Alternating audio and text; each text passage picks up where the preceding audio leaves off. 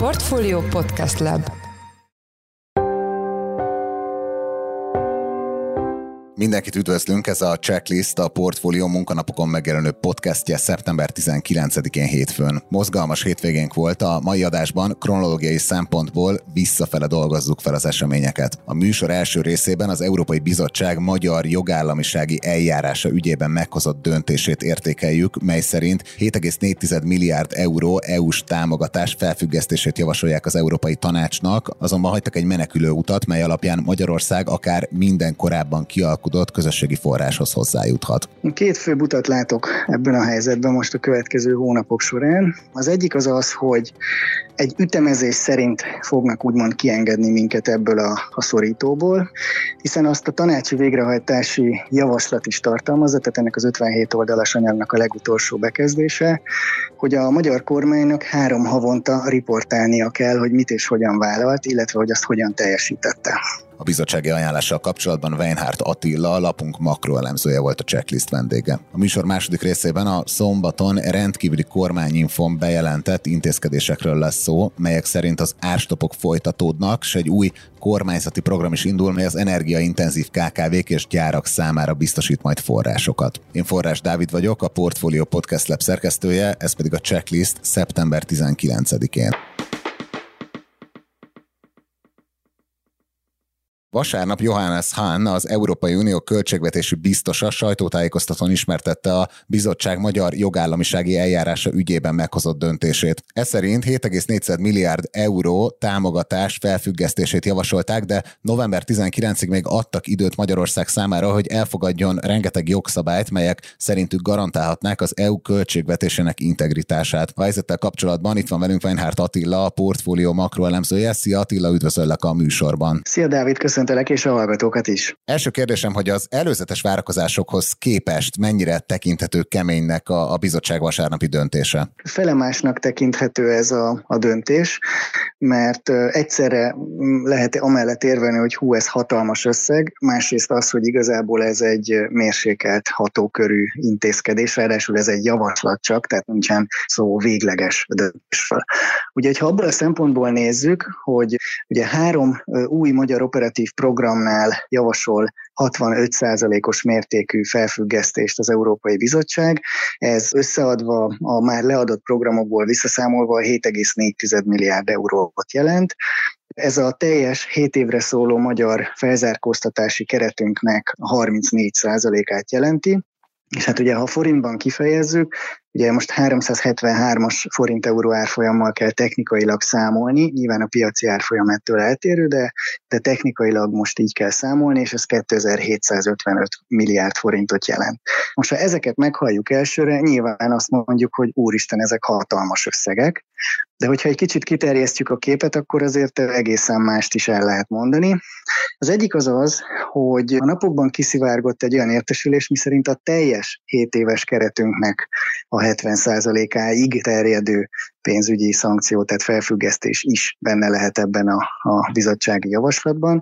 Hát ugye ahhoz képest ez egy sokkal kisebb mértékű dolog. Tehát információim szerint téves volt ez a hírügynökségi tudósítás, gyakorlatilag félreértettek valamit Brüsszelben, és ez, ez alapján jött le ez a tudósítás, aminek hát azért lett következménye például a forintnak a, a további múlt heti gyengülésében is.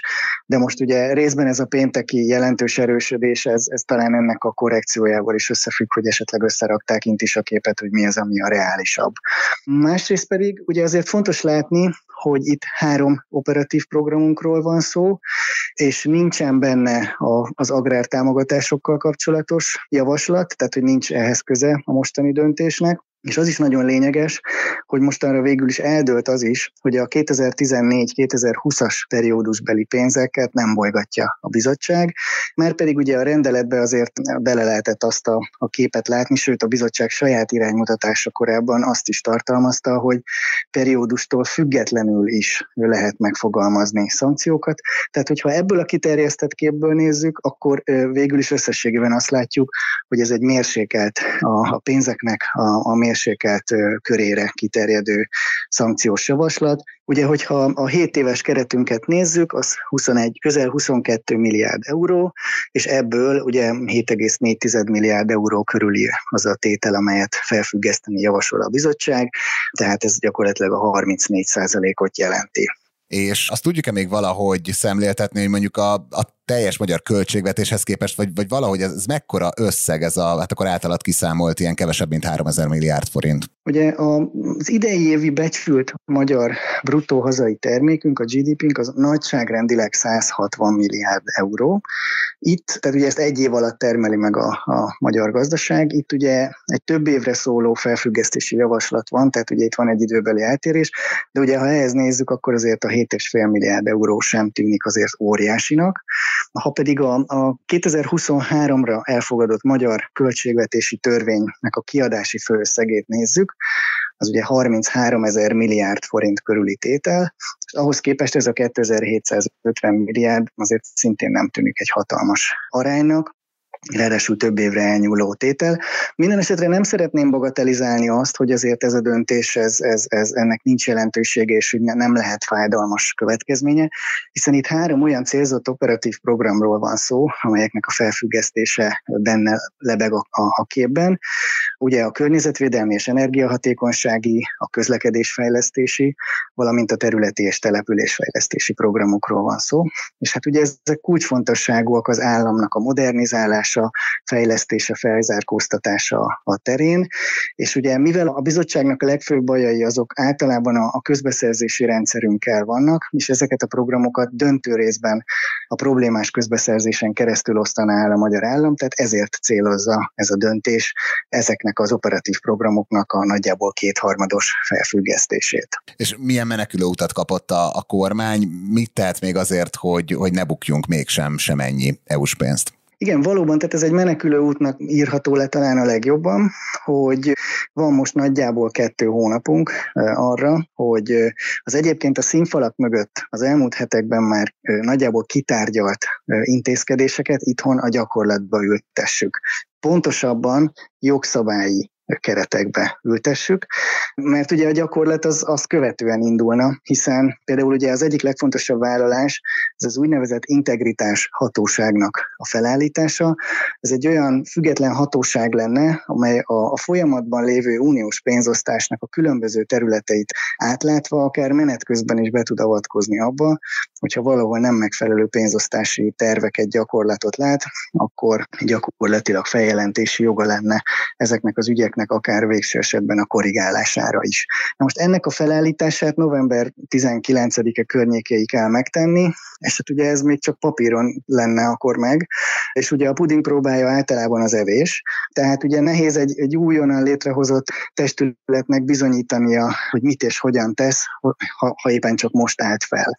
Tehát gyakorlatilag egyelőre a jogszabályi kereteknek a helyreillesztése az az, amelyet most a következő hetek során el kell végezni a magyar kormánynak azért, hogy a menet közben kapott információk alapján az Európai Bizottság majd egy újabb, feltetően egy újabb javaslatával, vagy a mostani javaslatot korrigáló javaslatával azt tudja mondani a tagállamokat tönörítő tanácsnak, hogy igen, most már mérséklődött az uniós költségvetésre gyakorolt kockázat, amelyet a magyar pénzosztási keretek jelentettek, így tehát ezt és ezt a javaslatot kérem, hogy ez szerint módosítsuk, és a tagállamok ez szerint döntsenek. Tehát, hogy gyakorlatilag most egy egy, egy, egy teljesítési kényszer van, amelynek van egy időkerete, és ebben most gyakorlatilag a bizottságnak, illetve leginkább a tagállamokat tömörítő tanácsnak van döntő szava, illetve a mérlegelésben végső szava. Ugye a portfólión is foglalkoztunk vele, hogy az Európai Parlament múlt heti döntése szerint Magyarország már nem tekinthető teljes értékű demokráciának.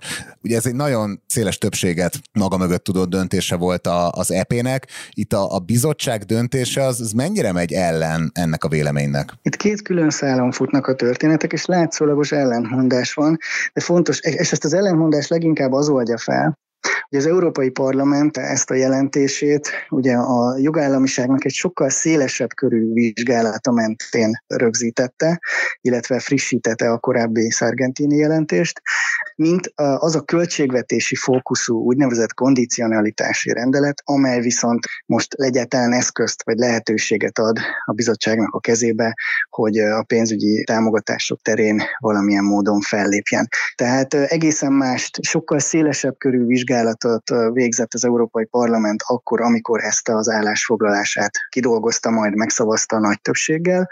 Egyébként annak jogi kötőereje nincsen, mégis nagyon erőteljes, és inkább politikai jellegű nyomásgyakorlás a többi uniós döntéshozóra, illetve a magyar kormányra is.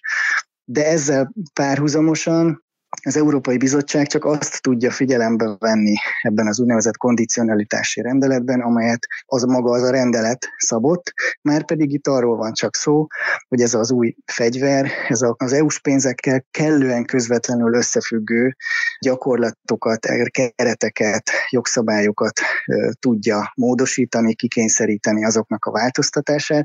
Tehát gyakorlatilag egy sokkal szűkebb körű fegyver az a bizottság kezében az, mint amelyet egyébként a parlament követelne. És mi fog most történni november 19-ig? Tehát van-e valamilyen ütemezés a tekintetben, hogy, hogy hogyan jutunk el a, a felfüggesztési javaslatról szóló tanácsi döntésig? Van, bár ez nem teljesen könnyen átlátható. Most a, a bizottság a tegnapi, a vasárnapi döntésével együtt kiadott egy 57 oldalas határozatot, amely hosszú-hosszú oldalakon keresztül mutatja be ezt, hogy egyáltalán hogy jutottunk idáig, melyik levére ki mikor mit válaszolt a bizottság és a kormány részéről, és aztán ez a nagyon hosszú tárgyi és helyzetleírás végül egy négy-öt bekezdéses döntésben öltött testet, és egyébként érdekes módon jelen pillanatban ez a levél az, ami a legrészletesebben mutatja be, és ráadásul az interneten nyilvánosan elérhető, hogy a magyar kormány milyen 17 fajta vállalást tett a bizottság felé, és milyen ütemezés, milyen menetrend szerint,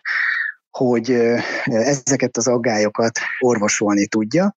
Így tehát gyakorlatilag most ezeket fogja a magyar kormány a következő hetek során, illetve azt, ami ebből még nem történt meg itthon, nyilvánosságra hozni, illetve a parlament elé beterjeszteni, és hát ugye a parlament meg majd várhatóan gyorsan el fogja ezt fogadni. Tehát gyakorlatilag itt most egy, egy, egy ütemezés szerint jönnek majd a jogszabályok, amelyek a különböző problémákat kezelni fogják, és itt azért nagyon széles körű ez a, ez a, terület, hogy mit fednek le ezek a vállalások. Tehát ugye említettem ezt az integritáshatóságot, illetve egy korrupció ellenes munkacsoportnak a létrehozását, amelybe egyébként azért olyan civil szervezeteket kell kötelezően meghívni, amelyeknek a véleményét eddig azért rendszeresen ignorálta a magyar kormány, akár az EU-s pénzosztás vagy különböző korrupciógyanús ügyeknek a, a feltárásával, illetve bemutatásával összefüggésben. Ráadásul ezeknek a szervezeteknek azonos szavazati súlyt kell biztosítani az adott ügyek döntésénél ebben a munkacsoportban. Az ügyészi döntéseknek a bírósági felülvizsgálatával kapcsolatban nyáron már megjelent egy, egy törvény, hogy ezért ez, ezt is korábban azt hangsúlyozta a kormány, hogy hát ilyet nem lehet a magyar jogrend ezt nem ismeri, hát ezek szerint mégiscsak lehet. Ugye a közbeszerzési rendszernek a nagyon alapos monitoring rendszerének a, a kidolgozása szintén most válik feladattá. A közérdekű vagyonkezelő alapítványoknak a, a személyi vezetői, a kuratóriumoknak a, az összetételében várhatóan jelentős változásokat kell meglépni, összeférhetetlenség és a pénzosztásnak az átláthatóságával kapcsolatban.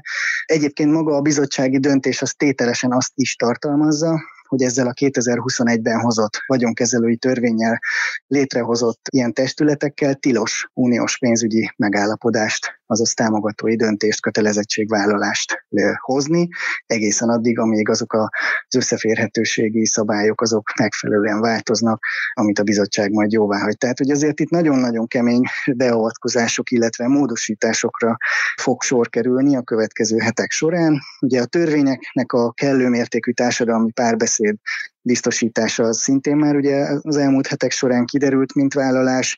Ugye az Olaffal, az csalás elleni hivatallal való nagyon szoros együttműködés szintén garanciát vállalt a kormány, és hát azért, hogy ezt a pénzosztást valóban átláthatóan nyomon lehessen követni az interneten keresztül, egy uniós szinten átfogó adatbázisban, ezért a kormány azt is vállalta, hogy csatlakozni fog és teljes körűen fogja használni ezt az úgynevezett Arachne adatbányászati és kockázatértékelői szoftvert is, de minden adatot szépen fel fog majd tölteni.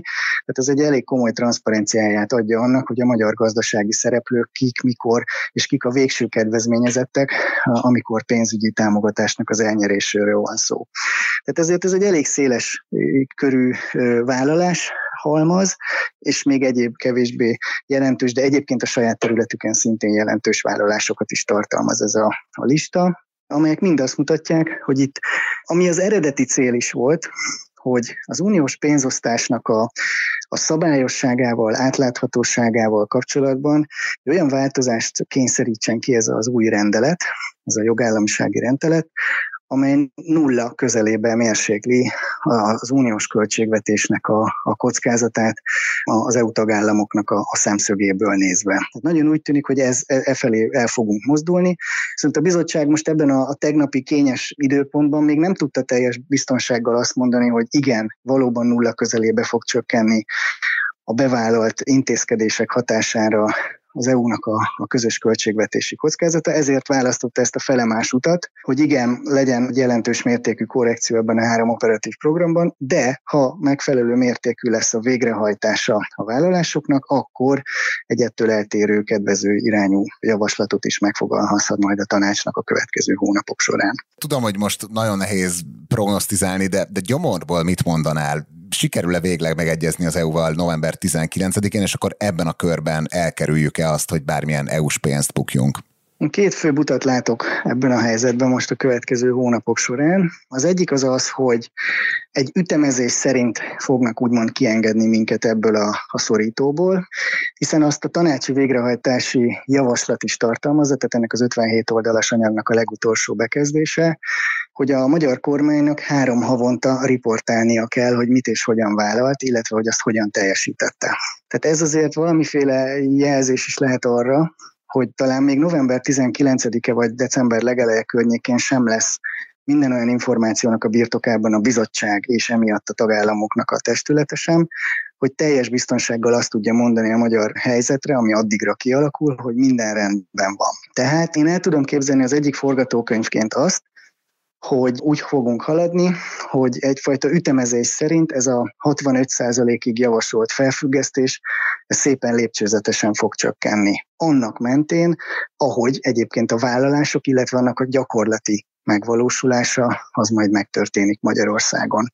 A másik út pedig az, hogy valóban olyan szintig jut a magyar vállalásoknak a teljesítése a november-december környékére, hogy gyakorlatilag a, a, a bizottság és így a tanács is azt a kedvező döntést fogja hozni, hogy igen, akkor gyakorlatilag elhárult az uniós költségvetésre leselkedő veszély, így tehát ezeket a programokat is nyugodtan el lehet fogadni, illetve ezzel párhuzamosan kinyílna az a lehetőség, hogy a helyreállítási programunknak az elfogadása is megtörténhet, és így végül is zöld lenne a lámpa, Igaz, pénzhez egyelőre még nem jutnánk, vagy legalábbis nagyon jelentős összegekhez még nem, az új uniós költségvetésből, hiszen önmagában ezzel a vitával az dőlne el, hogy egyáltalán lehet-e szerződni a, a, a magyar kormánynak és az Európai Bizottságnak, tehát a programoknak a, a végső keretét azt meg lehet állapítani, és azt követően leginkább egyébként az itthoni fejlesztéseknek az előrehaladása alapján, tehát utófinanszírozással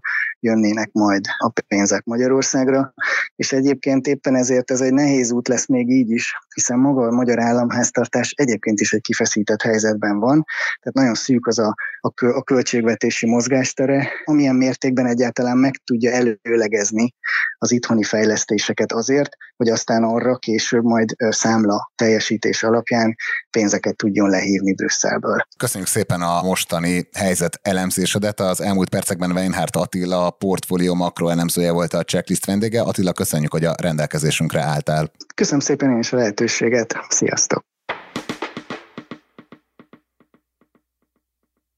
Gulyás Gergely miniszterelnökséget vezető miniszter szombaton rendkívüli kormányinfon jelentette be, hogy folytatódik az élelmiszerek tekintetében az árstop. Nagy Márton gazdaságfejlesztési miniszter pedig szintén a szombati kormányinfon támogatási programot jelentett be KKV-k és iparvállalatok számára, amivel az energia ársoktól védenék őket. Az intézkedésekkel kapcsolatban itt van velünk a stúdióban Madár István, lapunk vezető makroelemzője. Szia István, üdvözöllek a checklistben. Szia, üdvözlöm a hallgatókat. Első kérdésem, hogy mennyire volt meglepő döntés, hogy minden árstop, köztük az élelmiszer és az üzemanyag is változatlan formában folytatódnak? Hát igazából nem volt meglepő. Tehát ugye mind a kettőről tudjuk, hogy nehezen fenntartható, vannak benne feszültségek, bizonyos szereplőknek károkat okoz, ugyanakkor az is látszik, hogy rövid távon talán nem esik szét tőle a rendszer, és politikailag meg nagyon hasznos. És ezért azt lehetett gondolni, hogy valószínűleg ez fönn fog maradni. Ugye az kiskereskedelmi szektorral szemben amúgy is ellenséges a kormányzati gazdaságpolitika, vagy mondjuk úgy, hogy nem barátságos. Az ő sirámaik vagy problémáikat valószínűleg a kormányzat amúgy is kevéssé hallgatja meg. Ráadásul ott a legkevésbé egyértelmű, hogy ennek van bármilyen érdemi összhatása egyébként, hiszen mivel nem egy zárt termékpálya, tehát nem arról van szó, hogy valaki csak csirke mellett árul, ezért valószínű, hogy minden más termék ára emiatt jobban drágul, és itt igazából ennek az elengedése pedig azért egy azonnali hirtelen drágulást hozott volna. Portfólió a héten meg fog, ki fogja számolni, de úgy látjuk, hogy például a, a csirkemmel esetében 1700 forint helyett akár 2500 is lehetne a piaci ár, hogyha nem korlátoznák. Tehát látszik, hogy azért ez egy olyan intézkedés, amit érdekében áll a kormánynak föntartani. Az üzemanyag árstop esetében ott lehet mondani, hogy talán itt az ellátásbiztonság, feszültségek és egyebek az talán jobban indokolta volna, vagy jobban benne volt a levegőben, hogy valamiféle további enyhítést hoz a kormány, és az árstopot szűkíti tovább, hogy ugye már ez megtörtént egyszer-kétszer. Ugye itt úgy tűnik, hogy legalább két szempontot figyelembe tudott venni a kormányzat. Az egyik azt, hogy a MOL ugye újra üzembe tudta állítani a finomítói kapacitását, ami azt jelenti, hogy valószínűleg a kínálat tud növekedni, és ez a, azt a veszélyt, amit egyébként jelent az ellátás biztonság szempontjából az esetlegesen elégtelen kínálat, azt kisebbnek láthatja, illetve ugye a MOL is bejelentette, hogy 25%-ot szállít csak a legújabb szerződéses ügyfeleinek, ezek tipikusan azok, akik korábban ugye máshonnan szerezték be az üzemanyagot, de az a más import az most már nem jön be az országba az árstop miatt. Ugye ez szintén kikönnyíti a MOL lehetőségeit, és ugye van még egy fontos szempont, amit szerintem a kormány mérlegelhetett, az pedig pedig az, hogy ahogy hűl a világgazdasági konjunktúra, úgy esik az olajár a világban, és hogyha ez így folytatódik, akkor azért van arra is akár esély, hogy az a világpiaci olajár az olyan alacsony szintre megy, hogy emiatt az üzemanyag árak bekerülhetnek a 480-as ár alá is. Még azért messze nem tartunk itt, de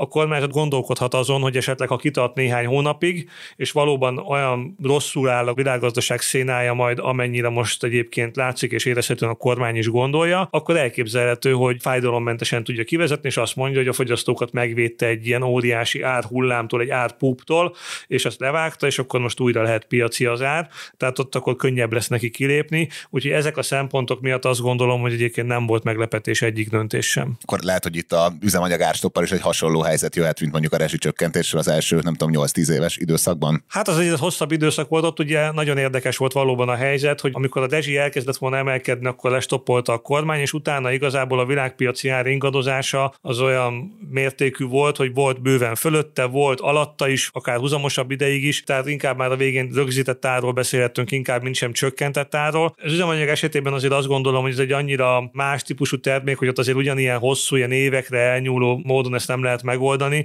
Azért itt vannak olyan szereplők, akik nagyon szenvednek ettől, és ugye a MOL helyzete is nagyon speciális, mert igazából ami igazán fenntarthatóvá teszi neki ezt a dolgot, az gyakorlatilag az, hogy ugye egyrészt a belföldet el kell látnia, emiatt azért elszenved egy ilyen nem realizált nyereséget, de még így is nagyon jó jár, de ugye ennek a jó járásnak az egyik oka az az Udál Brand Spread, tehát az, hogy még mindig kapjuk csövön az orosz olajat, ami ugye pont azért, mert a Európában viszont lassan embargó jön rá, már lényegesen alacsonyabb az ára, mint a Brentnek. Egyébként gazdasági szempontból milyen kockázatai vannak annak, most visszatérve a jelenlegi árstopokra, hogy az állam olyan tömegtermékeket tesz fixárassá, mint a liszt, cukor, a csirkemel, vagy hát most a benzin, és mondjuk mi a különbség ahhoz képest, hogy mondjuk a cigarett tehát azt mondjuk évtizedek óta, vagy hát nagyon régen ugye hatósági áron lehet beszerezni. Nagyon fontos tisztázni, hogy ugye arról beszélünk, hogy árstopok, de valójában minden árstop nagyon másmilyen. Persze abból a szempontból hasonló, hogy megállapítja egy adott termék árát a kormány, és azt mondja, hogy ennél drágában nem lehet adni, miközben jellemzően a termék ára ennél magasabb lenne a piacon, ha minden termelő megtalálná a számítását, tehát a termelő, a nagykereskedő és a kiskereskedő is azzal a haszonnal és azzal a költségszinttel dolgozna, amivel általában szokott. Ugye emiatt igazából viszont az, hogy magasabb az ár, a piaci ár, és ehhez képest mégis kénytelen kisebb áron értékesíteni a termékét egy adott gazdasági szereplő, az még nem mond el semmit arról, hogy egyébként magát a veszteséget azt ki fizeti. Ugye itt valakinek vesztesége keletkezik, és a négy nagy karakteres ástopból mindegyiknél mások a, ezek a szereplők. Ugye a, az üzemanyagnál részben az állam megtámogatja őket, de alapvetően ugye a kiskutak elmaradt profitja az, ami, ami nagyon fájdalmas. Nagyon érdekes itt egyébként az a dolog, hogy a molnak ugye valójában egy nagyon nagy nyeresége keletkezik, mint ugye olaj termelő is, vagy üzemanyag előállító, és ezért ugye a MOL igazából jól jár, és mégis olyan rendszert alakítottunk ki, ahol azért vannak olyan szereplők, akik nem járnak jól ezzel a dologgal,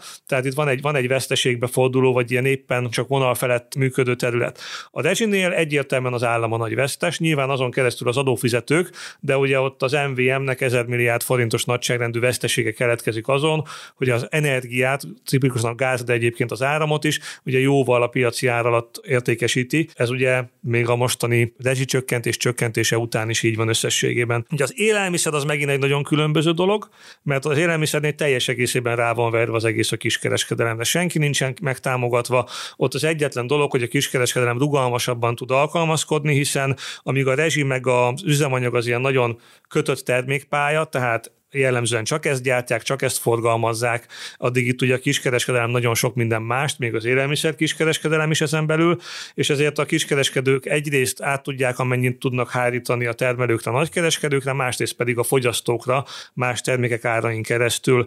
Ugye, és akkor van még a kamatstop, amit meg jelen pillanatban teljes egészében a bankok állnak, ott semmilyen kompenzáció nincs, ugye itt mostanában halljuk, hogy majd akkor mi lesz a gyűjtőszámlával, meg a futamidő hosszabbítással, ez nem egy olyan kamastop, mint a régiek, vagy olyan hitelmentő csomag, hanem itt teljes egészében a bankok állják, tehát ezért mindegyik máshogy viselkedik. És ugye az általad említett példa a cigi, az valóban első pillantásra egy ugyanilyen ástopos termék. Van két fontos tényező, ami, ami megkülönbözteti mégis ettől. Az egyik az, hogy itt maga az az ár, ami ki van alakítva, az bőven megéri a szereplőknek. Tehát egy magas áron kialakítva, hogy ez egy tipikusan élvezeti termék, az alkohol, dohány, és ugye ezt egy zárt termékpályájúval alakították, amiben minden szereplőnek bőven megéri, ugye ennek általában az előállítási költsége szintén jóval alacsonyabb, van rajta egy szép nagy adótartalom, hivatalosan egészségügyi okokból, vagy esetleg ugye költségvetési okokból, de minden esetre minden szereplőnek kijön a matek. Annál is inkább, mert ugye maga az egész fixárasított rendszer az azt is eredményezte, hogy közben a kínálatot összeszűkítettük néhány szereplőre, vagy jóval kevesebb szereplőre, hiszen ugye a legtöbb helyen nem lehet már dohányt és alkoholok idészét sem árusítani,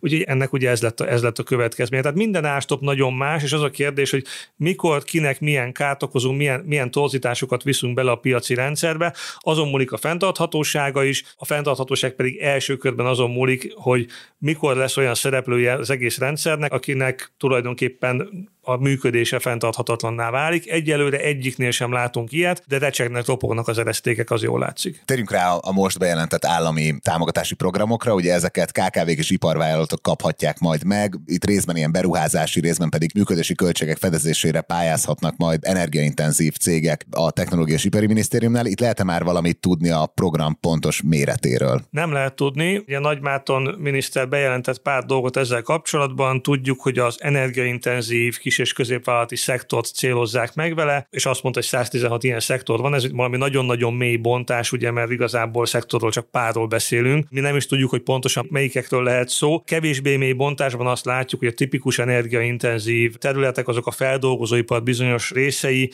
tipikusan nem fém, ásványi, alapanyaggyártás és a fém megmunkálás, illetve ezen kívül a fa, papír és a vegyipar, ezek a legtipikusabb nagy energiaköltséggel dolgozó ágazatok, de nyilván, ha ennél mélyebbre tudnánk menni, amire adatunk nekünk nincsen, akkor ennél is specializáltabban meg lehetne állapítani, hogy kik azok, akik az igazán nagy energiafogyasztók, de az kétségtelen, hogy ott, ahol mondjuk olyan 5-10-15 százalékos energiaköltség van a teljes vállalati működésen belül, ott az, hogy egy ilyen költség földuplázódik, föltriplázódik, vagy föl ötszöröződik, ugye ez sem ritkán, vagy akár föl nyolcszorozódik, ott bizony az azt jelenti, hogy ott a cégeknek egy jelentős részénél egyszerűen már nem jön ki az üzleti matek. Itt ugye három csomag körvonalazódik emiatt. Az egyik, hogy a KKV-k azok kapnak egy beruházás támogatást, ennek a mértékét sem látjuk még, illetve amit kicsit konkrétabban tudunk, hogy kapnak egy energia kompenzációt, az energia számla növekedésének felét akarja a kormány átvállalni.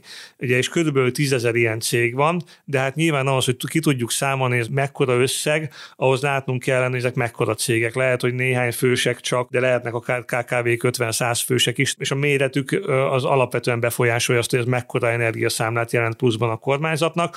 Biztos, hogy inkább ilyen 100 milliárdos nagyságrend lehet, de a korábbi hírek inkább ilyen sok-sok 10 milliárd forintról szóltak, hogy ekkora lehet a csomag csomag, részben azért is, mert a költségvetés helyzet az nem olyan nagyon erős ebből a szempontból. És ugye van még egy ilyen gyármentő csomag, amit tulajdonképpen nagyon hasonlít a KKV-hoz, de olyan szempontból, hogy a beruházásokat támogatja, itt viszont nincsen energiatámogatás, és a beruházásoknál kizárólag valamilyen energia korszerűsítési beruházást támogatna a kormány. Ezek nyilván most nagyon megérdik ezek a beruházások, ha van rá pénze az adott vállalkozásnak, és van, amiről még kevesebbet tudunk, mert arról szólnak csak a hírek, hogy néhány héten belül kidolgozásra kerül egy munkahelyvédelmi program is. Ugye Jelen pillanatban az utolsó adataink szerint Magyarországon csúcson van a munkaerőpiaci feszesség, vagyis a munkaerő hiány sosem volt ekkora, és az, hogy egy ilyen csomagot ki akar dolgozni a kormány, ez is jól mutatja, hogy mennyire pessimista azzal kapcsolatban, hogy milyen jelentős gazdasági sok kérheti ősszel a magyar gazdaságot, és a vállalatok, amikor szembesülnek a lejáró energiaszerződéseik miatt az új megemelkedett költségekkel, akkor a kormánynak ezek szerint nem nagyon van illúziója azt illetően, hogy akár elbocsátásokkal is jár bizonyos cégek esetében. És egyébként ez az intézkedés, ez a cégeknek a támogatása, ez, ez mennyire illeszkedik abba a képbe, hogy a, az infláció letörése érdekében úgy kicsit hűteni kéne a gazdaságot? A kormánynak a jelenlegi álláspontja érzésem szerint az, hogy az inflációnak egy jelentős része egyszerű költség sok, tehát hogy hiába vesszük vissza a keresletet, a vállalat vagy termel, vagy nem termel, ha nem jön ki neki a megemelkedett költségszintje miatt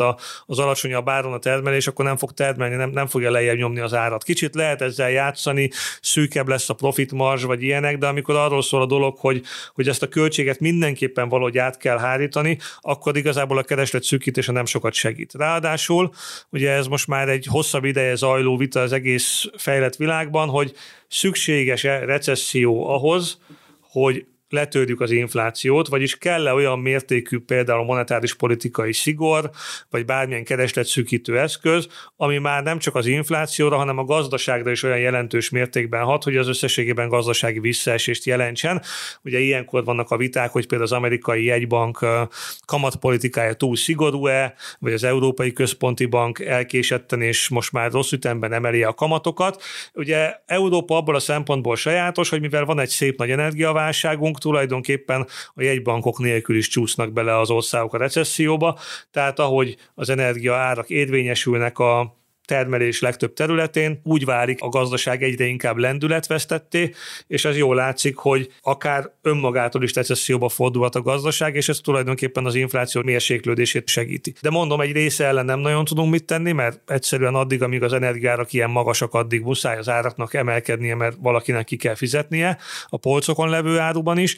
Másrészt pedig a kormány most talán inkább fordítva gondolkodik, azt mondja, hogy ez a recesszió, amit okozhat ez a fajta válság, ez már olyan nagy, aminek a kára jóval nagyobb, mint a magas infláció.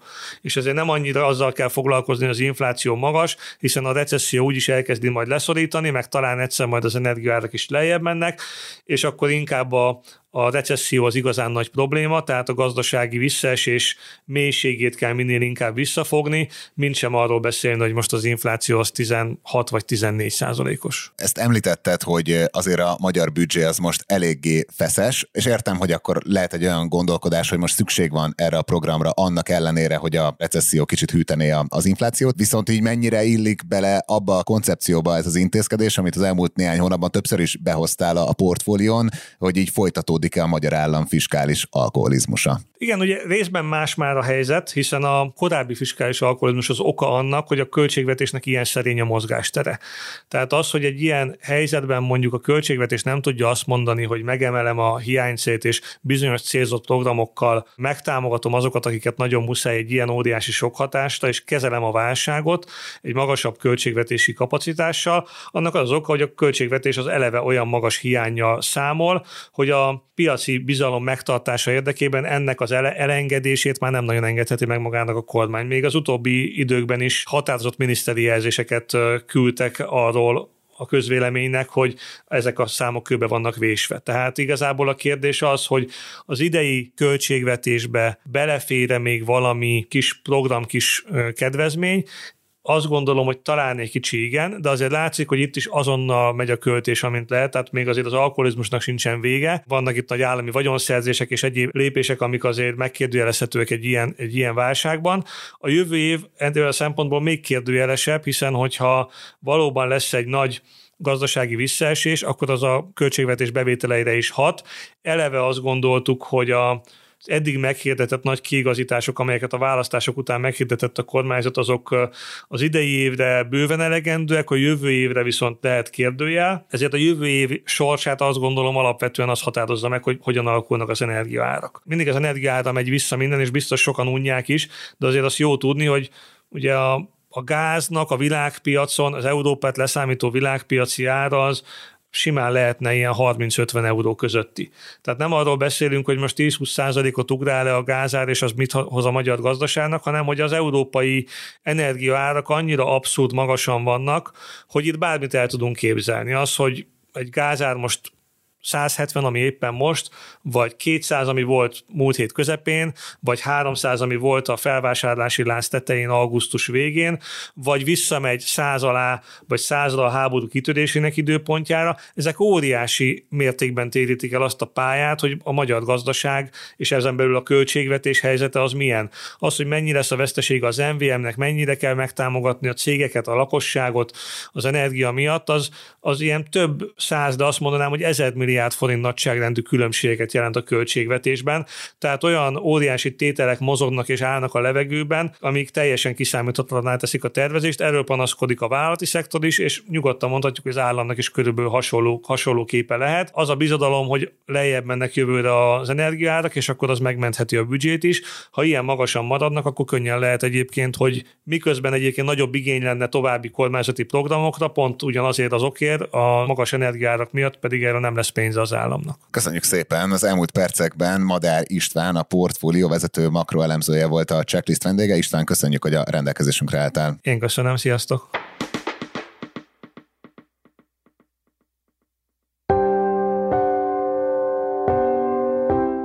Ez volt már a Checklist, a Portfólió munkanapokon megjelenő podcastje. Ha tetszett az adás, iratkozz fel podcast csatornánkra, valamelyik nagy podcast felületen, például a Spotify-on, az Apple Podcast-en vagy a Google Podcast-en. Ha segítenél nekünk abban, hogy minél több hallgatóhoz eljussunk, akkor arra kérünk, hogy értékeld a Portfólió Checklist podcast csatornáját azon a platformon, ahol követsz minket. A mai adás elkészítésében részt vett Bánhidi Bálint és Gombkötő Emma, a szerkesztő pedig én Forrás Dávid voltam. Új adással holnap, azaz kedden 5 órakor jelentkezünk, addig is minden jót kívánok kívánunk, sziasztok!